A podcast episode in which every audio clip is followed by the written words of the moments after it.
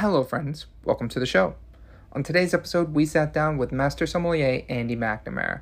We brought him on to talk about his cage wines, his work with Papa's Pilar, and moving into the distribution side of things. This is our 100th episode, so we thought we'd bring on one of our friends to help us celebrate. We hope that you enjoy the show just as much as we enjoyed doing it. Don't forget, right now, click subscribe on whatever platform you're listening to us on. Cheers.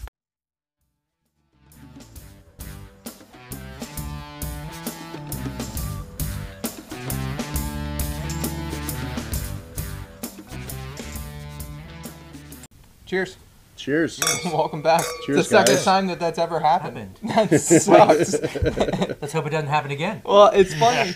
As as we go, everything is uh, live. We don't, you know, uh, pre-record anything. We don't script anything. We don't edit anything. and it sucks when you get going on a podcast and it's like, all right, well, we have to do that again.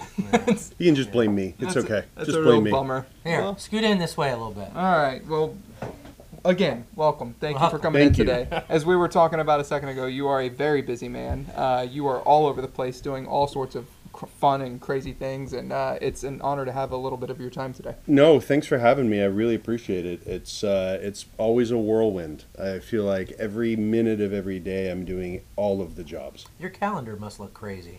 Uh, it is very crazy between myself and Emily. We uh, we have to go through calendars pretty frequently just to make sure that we're not overlapping or you know we've got kids, so we've got to make sure that that somebody's there. Yeah. Um, yeah, and she's gotten busier, and I'm gotten busier, and and uh, it's just the way it goes. It's okay. And again, you've you know you've done multi-facets parts of this business, right? Now Yeah. you're the now you're the distributor, right? Well, distributor, importer, Order. creator, crafter. Uh, we're we're getting in the export business as well. Oh. So it's uh, yeah, just because we didn't have enough to do, uh, we're looking at broadening distribution to other states too. So Oh, wow. it's well, you know, we're. Uh, we we figured that we didn't want to be bored for the next thirty years, and so we thought we'd fit it all in now. Can I ask where you're where you're going to export to?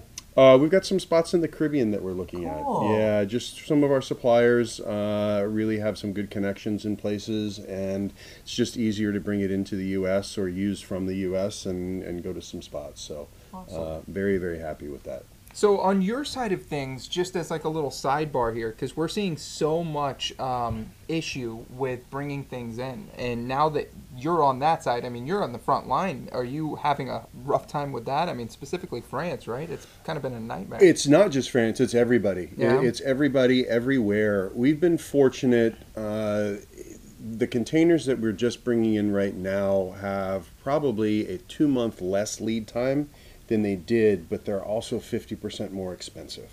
And it's very, very, very difficult. Uh, shipping went anywhere from, it used to be about $7,000 for a 40 foot reefer container that would hold about 20 pallets.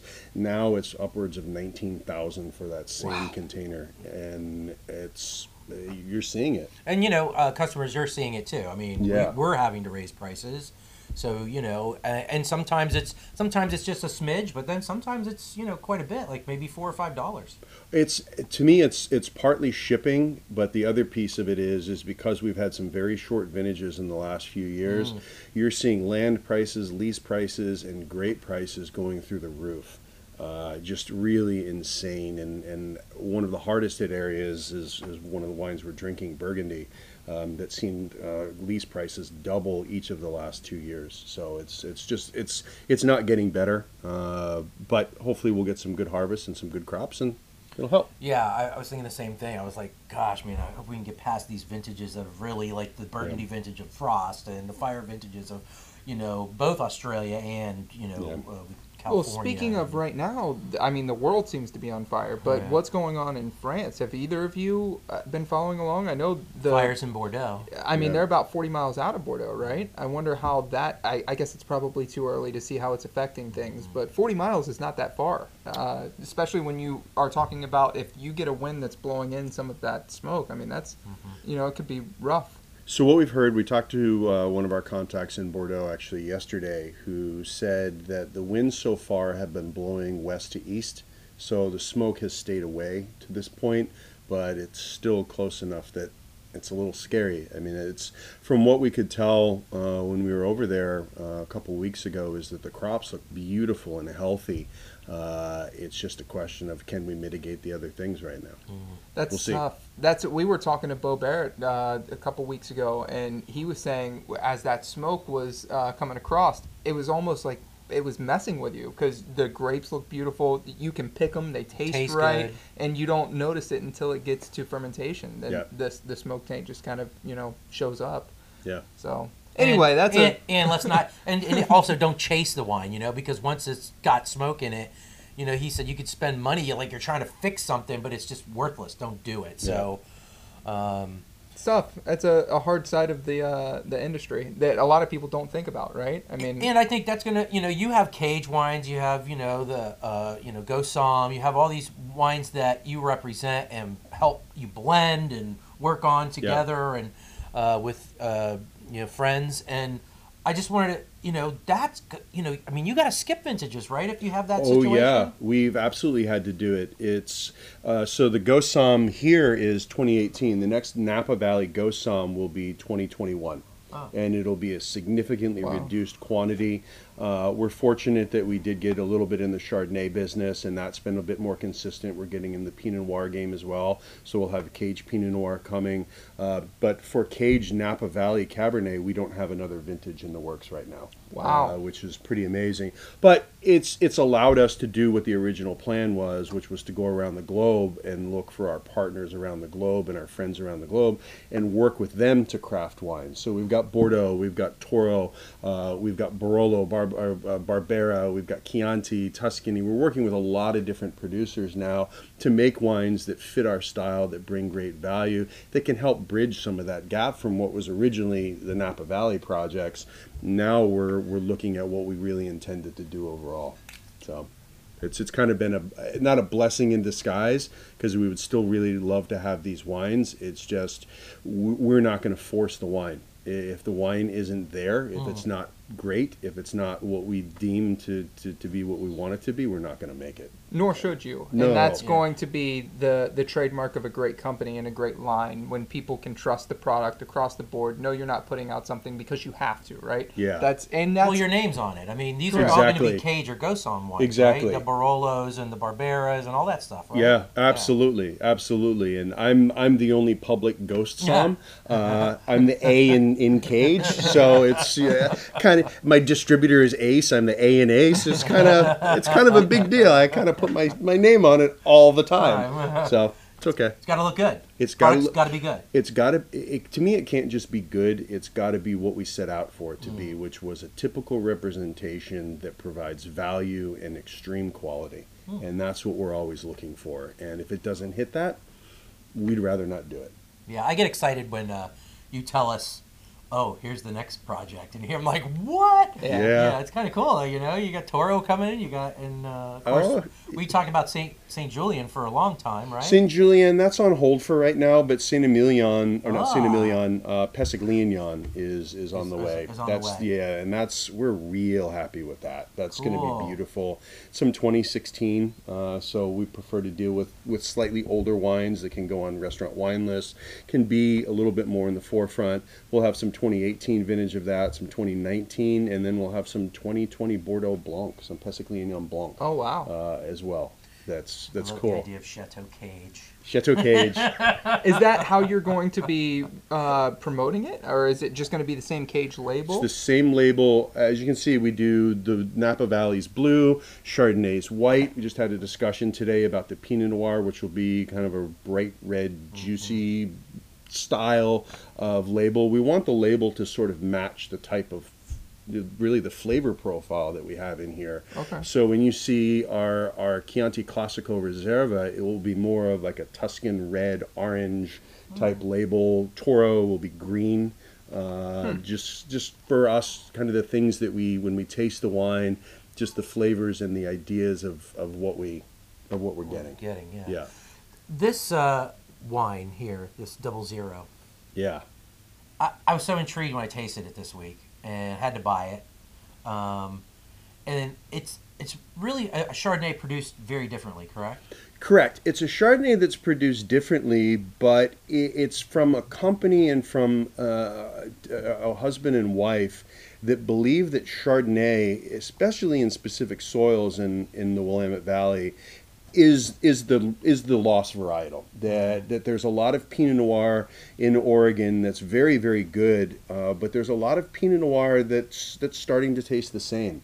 And I've been looking at Chardonnay in Oregon for about five or six years, and noticed that the quality overall of Chardonnay was was getting to a point where it was just top notch. They were different. They spoke about the terroir. They spoke about the place, and and when you have somebody that has this this uh, this attention to detail, the relationships uh, that they have.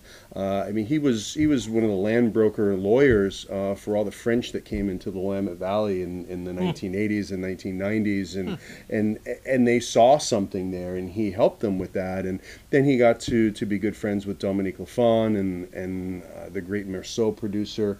Uh, and his daughter, Dominique's daughter, was actually a consultant winemaker for the first couple of vintages that they had, um, and just really extraordinary, lean, leasy, pretty Chardonnay. It's not Burgundy at all because there's a ripeness to it and a prettiness to it, uh, but they focus on Chardonnay.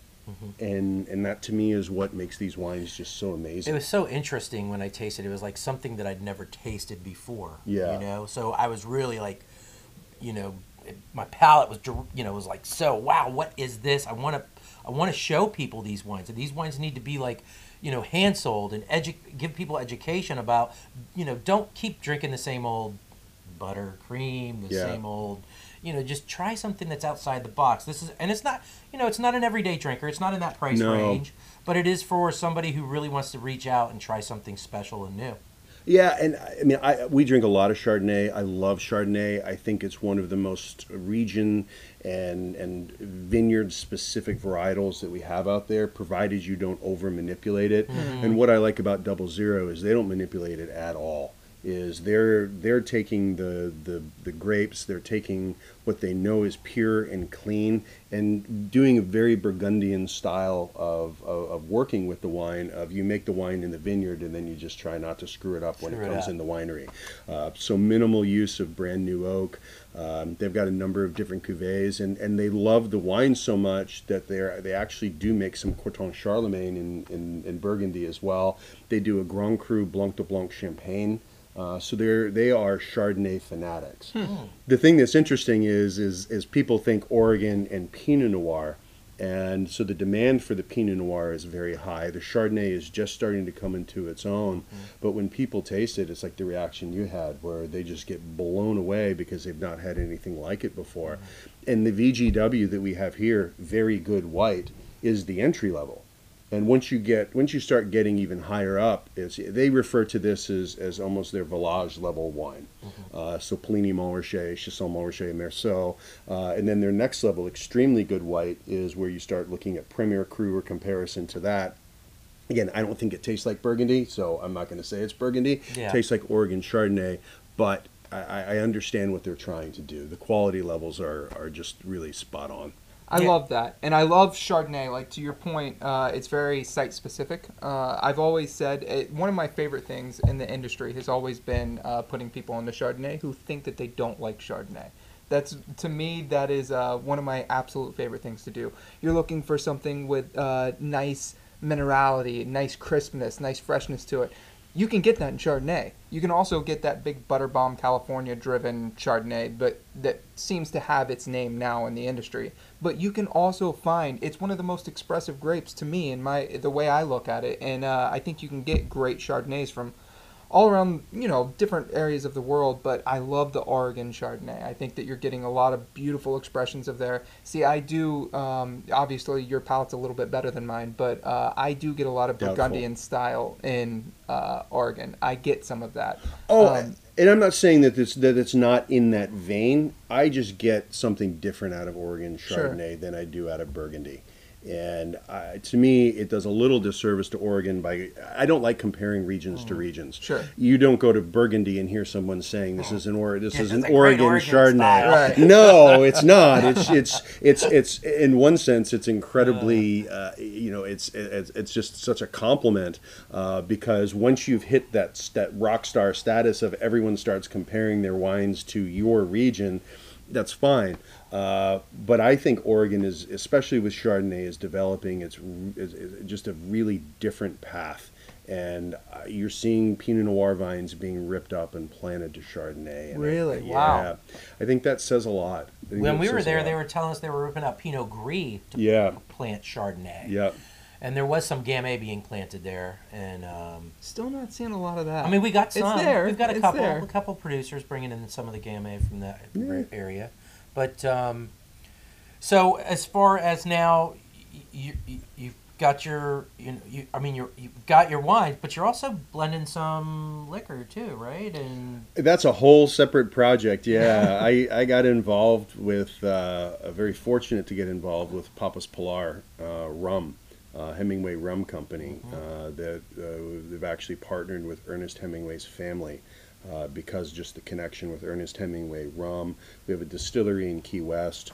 Um, but they brought me on to, to do some blending of what we're going to create, some high end sipping rum, some things that are a bit different uh, that haven't really been done out there. So I sourced some, some unique barrels from around the world to finish our rums in and, and just trying to enhance particular flavor profiles. And it's a fun project. It's a lot of fun. I mean, are you talking about like 25 cases per? No, it's uh, it's it's or- no, it's more than that. But we do we sometimes we do that. We'll do some test barrels on some things, and if the quality of that specific barrel is high enough, we'll we'll take it. We'll send it down to Key West, and and they'll bottle it just for a very special small release down there Mm-hmm. that you can only buy at, uh, at, at at the at the distillery in the shop in Key Can't West. you can't buy it on their website? No, and have no. it shipped to you. Yep, it's there. it's Key West, and, and and there's a lot of fun stuff like that. And and we do some really, I think we're doing some things we can't talk about them, but Right. we're doing some things that I haven't seen others do. Hmm. And we're able to do it both because yes, we're growing. We're we're we're not a tiny company, uh, but we're nimble enough to be able to look at small batch, small production, and and try to take that and scale it to a degree once we find something that we think is perfect and it's getting that really perfect match of flavors, uh, and it's it's really interesting. For me, it's it's not all that different than blending wine and looking for particular features in wine. Uh, I kind of have a visual about how I like things to look and how I where I think something should go, uh, and as long as you're filling in these boxes, as long as you're filling in these different things, you're going to end up with something really fantastic. It's just figuring out what the particular blends are, what the particular percentages are, when to use this barrel and this barrel, and in what percentages. Do we do we water down just a little bit to not to make it not quite so hot, or do we want it to be cask strength? Do we want it to be barrel strength? Um, which rums, honestly, some rums can get real hot. You can get 130, 136 proof in some barrels that uh, yeah they're a little tough to taste uh, but but as long as you can as long as you know what it's going to turn into once you blend it or once you do something to it it's it's a really cool thing Is it harder to blend liquor than it is to blend wine, or is there is there one is one harder than the other? I th- I think with wine you have what you have. You have a certain uh, color palette that you can work with. What, to me, what's interesting about the rum palette, if you will, is that I don't have a palette. I can go out and find something, find a barrel that I think we should be using. We'll buy it, we'll test it, we'll age some rum in it, see what happens to it. And it, there, there's not this limit of, well, you only have this to work with. Whereas that's the case with, with, with wine, wine. is you've got vineyard sites, you've got sources, you've got all of that. And it's, for the kind of wines that we're making, we want site specific, we want place specific. With rum, we want place specific, we want site specific, but we can finish it in different ways. We can do some different things to it that we can't necessarily do with wine. So let me ask, just for uh, my curiosity, um, whenever you're you're trying these different barrels. This is going to have to sit on those barrels for a little bit to kind of get the flavor profile. How are you making that happen, and how are you getting the flavor from that in a quick way for you to make a, a judgment call on this is what I'm looking for out of this barrel? It's a good question. It is. It doesn't take that long to start extracting flavor out of a barrel, and the barrels we're using are uh, they come from a wide variety of places. We're uh, we've got some American oak, we've got some French oak, but there's more to it than just the kind of oak. I can't say Sure. where we're getting our barrels from and, and specifically what their uses are, what they may have been. Uh, but it actually doesn't take that long. And you can get a good idea uh, about what it's going to turn into in a short period of time. But with that, we also taste. And it's not necessarily me. Uh, our, our our master distiller and master blender is is an uh, just an industry legend and an industry icon. Uh, who he was at Jim Beam for years and Cruzan Rum, a number of different places, and the guy's a just just a genius.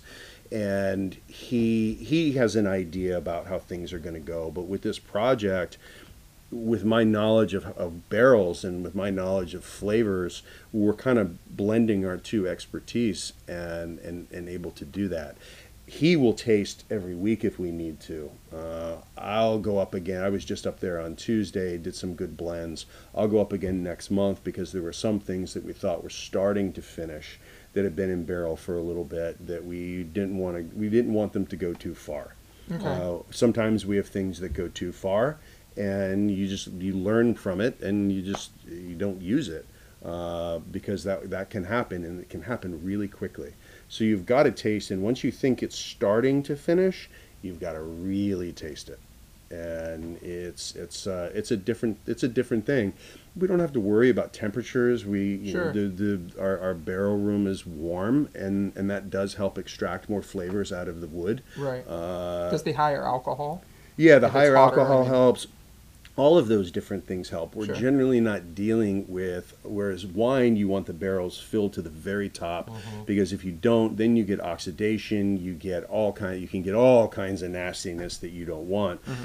With spirits it's not quite the same because you're dealing with such a high proof, you don't have to worry about exactly the same types of things It's already cooked off. It's it's, it's gone. it's kind of it's it's it's kind of it's you can mess it up and there are things that can happen to it Sure. uh, but as long as you're monitoring it and you don't let it go too far if you start with a clean product and you start with a clean barrel you don't have a huge amount to worry about from my perspective So I would imagine it's uh, very similar in the way of well, maybe not if you you're saying that, but uh, with the wine, right? Obviously, with barrel sizing, uh, you're going to get more flavor or less flavor depending on the barrel and the fill.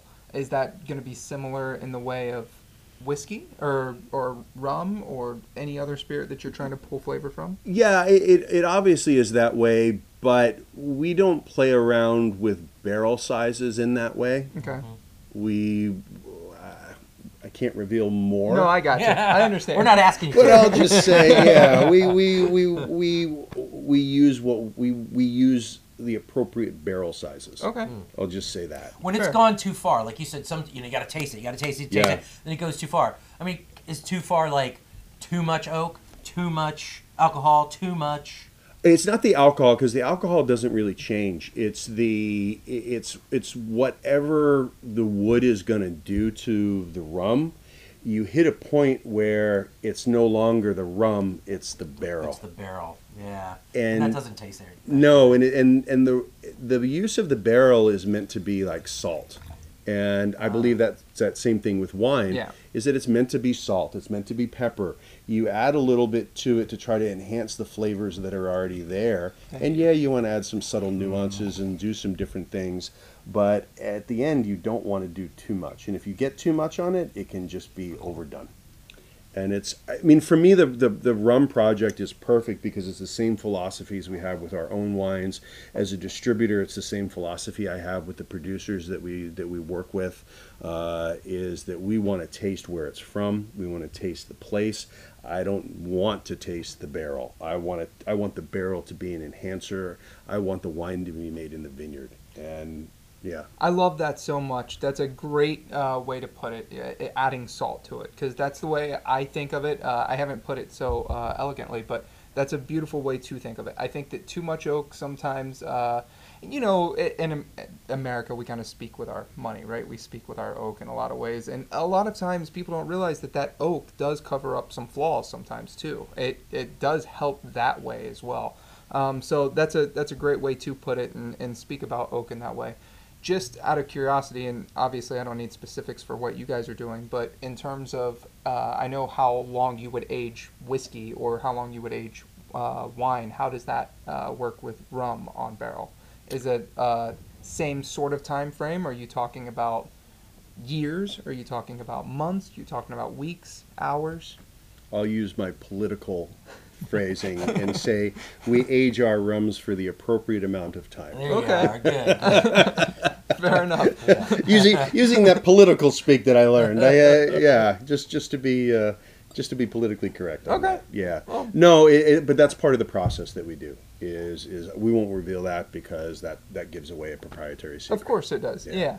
Um, all right. Well, fair enough. Yeah. Do you, do you wanna, I Try, guess, though. I, I guess I've never thought about like how long you would age rum on a on a barrel before. Well, I, had don't know. purchased a rum, a rum that had been aged for I think it was 12 years. That's what it said. But then I found out recently that that only is a percentage of that, like not like true Irish or wi- or uh, uh, uh, Scotch. Scotches. Right. You can only have to have a little small percentage has to be from that.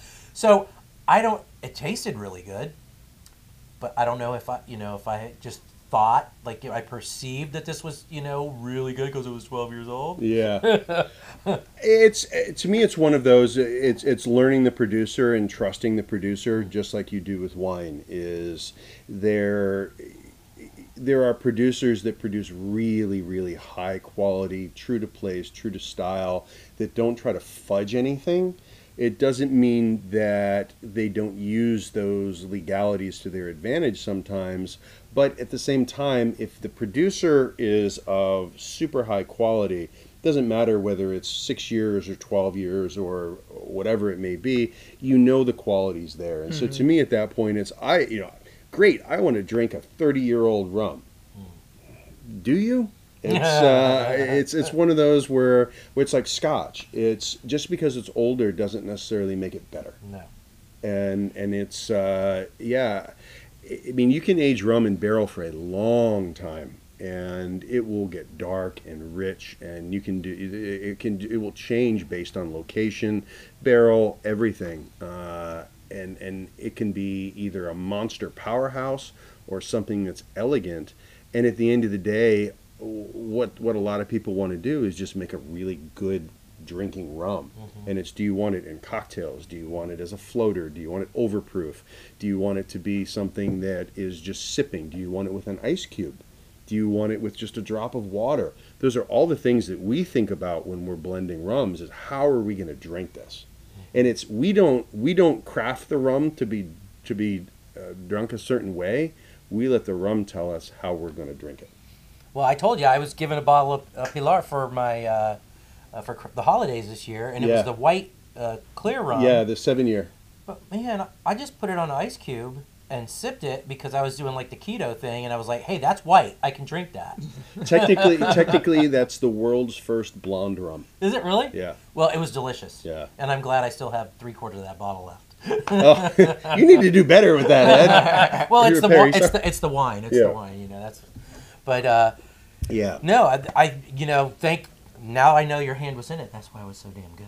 Oh no, my hand wasn't in that. This is, my, my my my hand's in the expensive stuff. Uh, Oh. yeah, I taste all of these other things, but but a lot of what we've done, a lot of the projects we're working on, haven't been released yet. Mm. It's it's it's a relatively new project for me.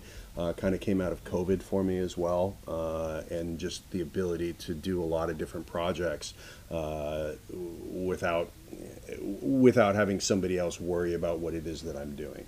Um, so it, it's you know from starting the distributorship and the importer and doing all of these things, it's led to so much freedom for me to be able to do fun stuff like that. So That's awesome. I, I didn't know. Do you want to talk about like where people like just the Bay Area can find your stuff at any restaurants and like where they would you know besides our store. Yeah, of course. Where where where else can they find some of your So stuff? m- most of our stuff is uh, in restaurants. Mm-hmm. We do very, very, very little uh, retail. That's on purpose. Mm-hmm. Uh, we like to partner with very select retailers Mm-hmm. that treat the wines and, and the brands the way that we know they can be. Uh, but places like Bern's Steakhouse, uh, Rocca uh, over in Tampa, uh, here in St. Pete, Rococo uh, Mm-hmm. Steak does a lot of work. Linger. Uh, we do a lot of work with them, uh, and gosh, Edison Food and Drink Lab, uh, just on and on. Yeah, good it's- spots, all good spots. Yeah. yeah, and we, we think they're pretty darn good, and we're really happy with the partnerships that we have.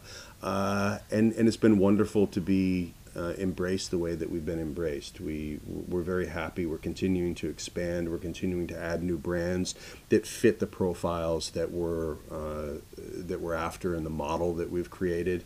Uh, we're really happy with the model we've created. It seems to be working well. Uh, we just added a couple salespeople. We're growing. We're we're doing good things, and um, the whole point is we want we want people. We think people want to taste our wines and they want to they want to experience what it is that we have because we think we've got some really amazing things in the portfolio from eight dollar dry ferment to you know all the way up to hundreds and in some cases over a thousand dollars a bottle Some Togni. products. Togni, Philip Togni. Yeah, I mean, come on. Uh, I mean, our wines aren't cheap uh, or inexpensive, um, but lots of different things. Yeah. I mean, Philip Togni, Grace family, Yeah. uh, Roberto Voerzio out of Italy, uh, working with Caroline Parent, uh, a member of the Gros family in Burgundy, Yeah. and just, yeah, it's pretty, it's surreal. Fun, kind of cool. It is fun. Yeah. To, to your point, your your wines aren't cheap, but they far over deliver for what they are. And I think that uh, your point of pairing with the right places, uh, the right restaurants, the right retailers, uh, I think that that goes a long way. And people are so quick to jump on board with you because they trust who you are and what you guys have done uh, for your whole career. And and these wines themselves really do speak for themselves. Uh, and I've I said it. I think I've told you. I've, I've said it a number of times. I have a lot of friends who are winemakers who we don't carry their wines. I love you, but you know it's it's hard to get behind certain things. And and you're a great guy, and, and we're friends. But in terms of your wines, they speak for themselves. It's great to be able to show this to someone or send it off with someone who I know is a, maybe a big purchaser of Napa Cab or or of Chardonnay and be able to say, okay, take this bottle. No, no, no, no, don't buy a couple. Take that one. Let me know what you think about it. And then they come back and, oh my God, what was that? What was the story on that again? Who was that? and that's that feels great. You know, that's a great thing. And um, I didn't realize that you had a Pinot in the works. Ca- Can you talk about where that's from real quick before we wrap this up? Yeah, that too is going to be from the Russian River Valley. Uh, I can't speak from exactly where it's from. Mm-hmm. Uh, the alcohol on it is about 13.2, so it's a little bit more of a leaner style. Uh, the Chardonnay from 21 will be a little bit leaner, but very classic. There, we try to make wines both that we love to drink, but that we also think people love to drink, and and we drink our own wines. Trust me, we drink our own wines. uh, and and and the Pinot we thought was a nice, just a nice addition. It'll be small. It's only 50 cases. Oh, wow. Um, so just a tiny amount, and the Chardonnay in 20 and 21 will be, sorry, uh, 51 case 50 cases as well. So it's uh, just small quantities. So when we got barrels. them, grab them, folks. Yeah. we got them because there's not a lot. You know, I mean, there is. There's some times too, and I think, you know, I was looking at, um, you know, Gosam on our shelves, and I'm like, you know, there's only like four bottles left. Yeah. And uh, you know, is there even any available to purchase? Because you know, you have restaurants that really this is on their list now, right? Oh So- yeah, I mean all of these wines are. We we've been very careful about the the restaurants and wine shops we we work with. Uh, just knowing that it's rep- it's a representation of us and it's a representation of the brands, and we don't want the wines to be everywhere, because if they're everywhere, then anybody can get them, and it doesn't make any place unique. And so we we work with people where they want something unique, they want something different, they want something that they can't get. And and that's those are a large percentage of the wines that we work with. And especially with cage and gosam we make them in small quantities because we want them to be special. We want them to be different. Uh, and yeah They sure hell are, man. They are the Thank you. freaking greatest wines. I, I love your stuff. So we appreciate any time you can take with us, and then uh, also we love when you come in with wine, just like you did today. One of the greatest compliments I've ever gotten was from uh, a person who used to work for me, uh, and he said it a couple weeks ago. He sent me a text, and I had just called on an account, and he said, "Andy, I can always tell when you've been here." And I said, "Well, why is that?" He said, "Because people can't speak." Because all they do is drink your wine. That's like the best compliment I could ever get. So, yeah, it's great. We appreciate your time. We know you're a busy man. No, thank you guys so much. Thanks for everything, and uh, cheers. Thanks for having me. Yeah. Cheers. Cheers.